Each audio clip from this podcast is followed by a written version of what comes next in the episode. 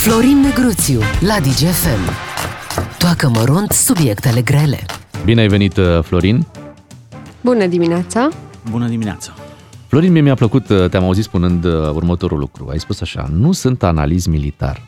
Mare lucru să spui treaba asta zilele astea, când vezi toată lumea cumva simte toată că ar fi... lumea aștept cu părerea. Da, că ar fi analiz militar. Toată lumea la început știa care sunt planurile lui Putin, că nu o să atace, că doar vrea un pic să încordeze mușchii, că dacă se duce, se duce doar în Donbass, nu se duce la Kiev. A uimit Putin prin această intervenție foarte puternică în Ucraina. Cum se pare situația în acest moment? În a, în a șaptea zi, suntem în a șaptea zi de, de război și e clar că va fi ceva mai de durată. Unii au făcut analiză din capul lor, alții au analizat jocuri video uh, ca realități din Ucraina. Eu m-am uitat la Pervy Kanal, unde lucrurile se desfășoară cam la... Cam ca la talk show-urile noastre de seară. Vine un moderator, are un tricou și litera Z pe piept. Ăsta e un canal de propagandă al Moscovei. Mm-hmm. Asta văd și la televizor. De la ce este? Că este și pe tancuri, e peste tot. Este un nume de operațiune. Um, și-au scris litera Z ca să se recunoască între ei.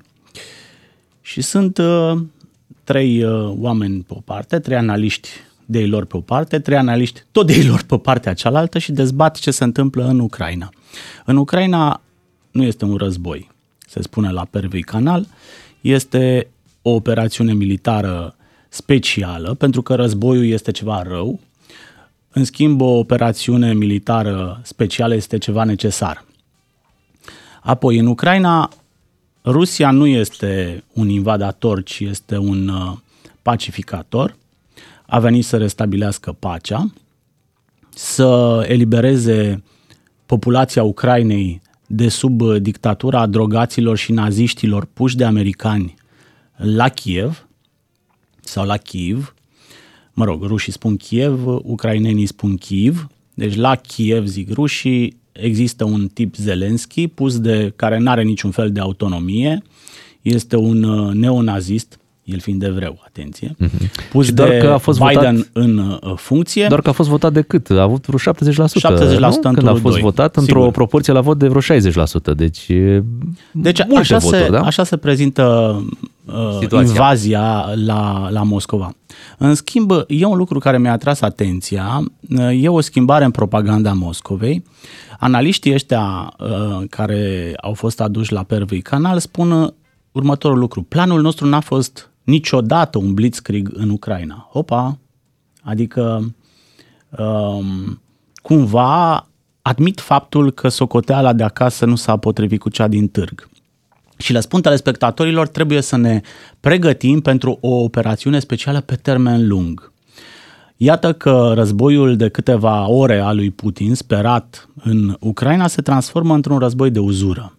Ori asta îți arată, pe de o parte, că ceva scârție și în propaganda regimului și în planul inițial.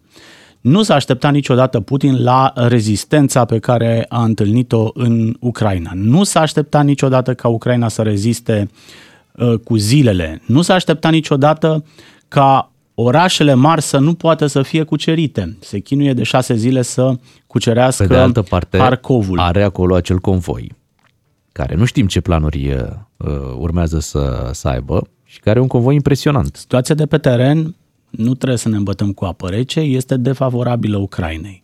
Am spus-o de la bun început, Rusia este superioară militar, uh, logistic, ca tehnică și ca număr de soldați. Deci, mai devreme sau mai târziu, așa cum e situația de pe teren, Putin va uh, cuceri Ucraina, întreaga Ucraina, însă nu o va putea controla, nu va câștiga războiul. Este foarte clar în momentul ăsta că Putin va putea uh, ocupa piatră cu piatră, stradă cu stradă, clădire cu clădire, vor fi niște ziduri seci, însă nu va putea controla uh, populația Ucraina, pentru că Ucraina a dovedit în această zile exact că este un stat.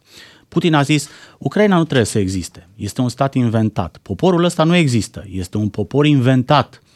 Noi am creat, noi, Rusia, am creat uh, Ucraina modernă, pentru că i-am dat teritorii și am uh, făcut acest stat. Ucrainenii dovedesc în aceste zile că ăsta este un stat și este un stat mai stat decât multe alte state. Așa este, este un, un stat iubit de cetățenului. Vedem cozi uh, de voluntari care vor să se înroleze în armată. Vedem, vorbeam și mai devreme, au fost optzeci de mii de persoane care s-au întors în Ucraina zilele acestea, majoritatea ca bărbați, ca să lupte.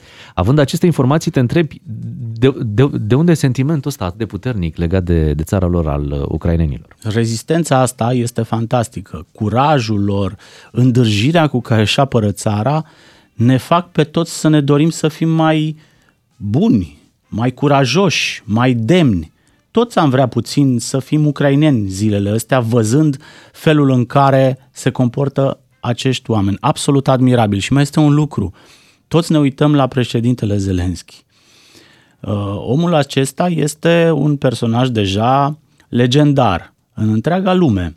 Faptul că a decis să rămână într-o Ucraina sub ocupație, în curs de ocupație, într-un Kiev bombardat în permanență de forțele ruse, că nu a acceptat să fie extras de americani, că în fiecare uh, zi intră în direct cu poporul ucrainean și cu întreaga lume. Faptul că ieri a intrat în Parlamentul European prin videoconferință și a ridicat toată sala în picioare. Faptul că deci, luptă și el. Asta îți arată cum ar trebui să arate un lider. Și nu mă refer neapărat la un lider, la un președinte, la un lider de țară. Așa arată un lider. Ne-am dorit cu toții parcă S-a ca făcut. Zelensky să fie președintele nostru, ca să însuflețească oamenii. În primul rând asta face un lider. S-a Însuflețește făcut. Oamenii. Dacă ar fi fugit Zelensky în America, în Polonia sau în altă parte, garantat ucrainenii n-ar fi avut Uh, uh, îndârjirea asta de a, de a rezista. S-au făcut multe glume la început că e un actor care a ajuns președinte, dar acum vedem că actor de fapt sunt ceilalți președinți și adevăratul președinte este uh, Zelensky. Da, Zelensky, actorașul de comedie, a devenit un, un erou. Hai să vorbim și despre această cerere a Ucrainei de a adera la Uniunea Europeană, care este susținută verbal și de România. Nu ne numărăm printre țările care au semnat acel document, însă președintele a spus că uh, susține și a uh, vorbit cumva și despre aderarea Moldovei la Uniunea Europeană, Klaus Iohannis. Și a Georgiei. Da, și a Georgiei. Mm-hmm. Dincolo de lentoarea lui Klaus Iohannis, pe care i-am reproșat-o de nenumărate ori, dincolo de faptul că dispare cu zilele din peisaj, că nu simțim că avem președinte, liniile uh, importante au fost menținute de Klaus Iohannis în timpul în care a fost în funcție. Am uh, uh, spus-o de nenumărate ori și este ca strategie de țară uh, integrarea Moldovei în Uniunea Europeană și Klaus Iohannis sigur face uh, lucrul ăsta și acum reiterează această susținere a României. Ar fi bine ca Ucraina să intre în Uniunea Europeană și ca Moldova să intre în Uniunea Europeană. Este proiect de politică externă și ne-ar ajuta și pe noi, ar ajuta și România. Faptul că avem uh, niște state la graniță care sunt și ele membre ale Uniunii Europene. Uh, ce a făcut Ucraina acum a prins momentul ăsta favorabil, o fereastră de oportunitate, din păcate trebuie să plătească cu sânge această aderare la Uniunea Europeană. Demersurile sunt începute, nu, asta nu înseamnă că Ucraina este automat și acceptată în Uniune, dar faptul că Kievul dorește cu vestul este un lucru cât se poate de clar, da, arată cel țara puțin care se o poate... parte din, din, din Ucraina. Da. Ce țară se poate opune în acest moment atât de complicat să nu accepte aderarea Ucrainei la Uniunea Europeană? Care e țara care ar putea spune noi n-am fi de acord? Nu poți să faci așa ceva în momentul, în momentul ăsta. ăsta. În momentul ăsta nu, însă vreau să mai spun un lucru. Putin miza în momentul invaziei pe disensiunile dintre aliații europeni. Faptul că avea amici prin Europa, avea amici în prin care? Germania, avea amici în Ungaria, Victor Orban este un uh, admirator al lui Vladimir Putin, Mulți lideri europeni sunt pe statul de plată al Moscovei. Pur și simplu le-a dat joburi foarte bine plătite. I-a făcut Putin milionari pe mulți dintre politicienii europeni pe care i-a pus în diverse consilii de administrație ale companiilor rusești.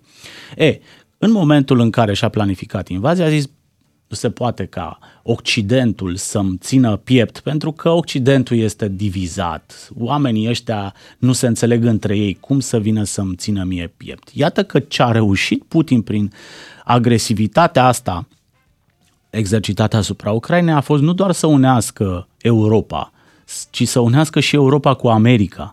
În momentul ăsta Occidentul acționează unit și chiar dacă mai există un Victor Orban care nu acceptă trecerea convoilor militare prin propria țară, chiar dacă mai sunt unii care strâmbă din nas, există niște uh, decizii uh, fără precedent. Există o unitate fără precedent a NATO și a vestului contra, contra Rusiei și aș menționa uh, un lucru istoric care s-a întâmplat în Germania, care a, reu- a, a, a decis să iasă din pacifismul ăsta autoimpus impus după al doilea război mondial și să trimită armament greu în Ucraina. Și mai este un lucru pe care l-a spus Olaf Scholz, Olaf cel blând.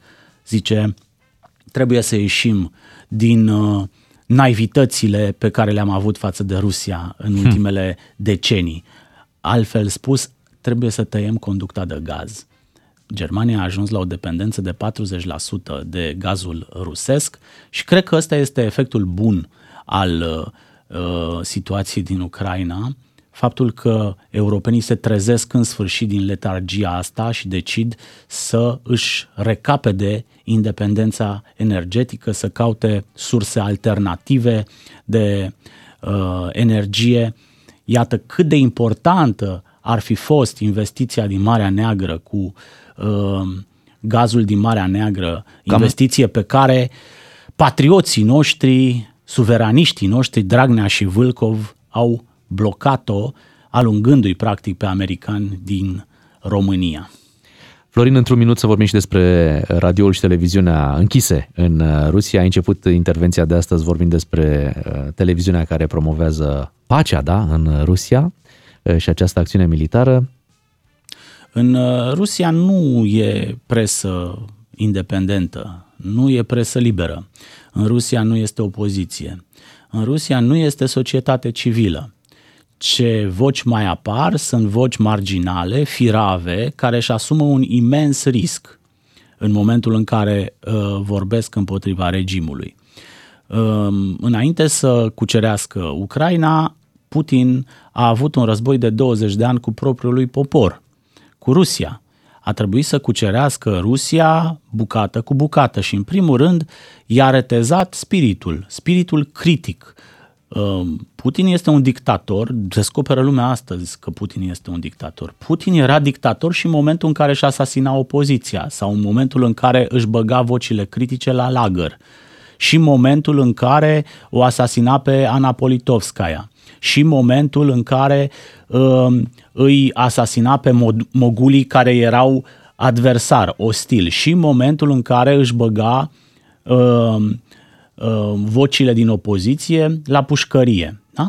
Deci el era un, uh, un uh, dictator și atunci. Atunci nu era nebun, că văd că astăzi toată lumea vorbește despre nebunia lui Putin. Când uh, diversi lideri europeni băteau drumul Moscovei, participau la colocvii sau luau pur și simplu bani din gazul rusesc. Atunci Putin era bun, nu era, era nebun? Era nebun la el în țară, nu era nebun și da, cu ceilalți. Mulțumim, era, Florin. Era nebun la el în țară, dar iată ce înseamnă să tolerezi timp de douăzeci de ani un dictator. Mai devreme sau mai târziu va veni după tine.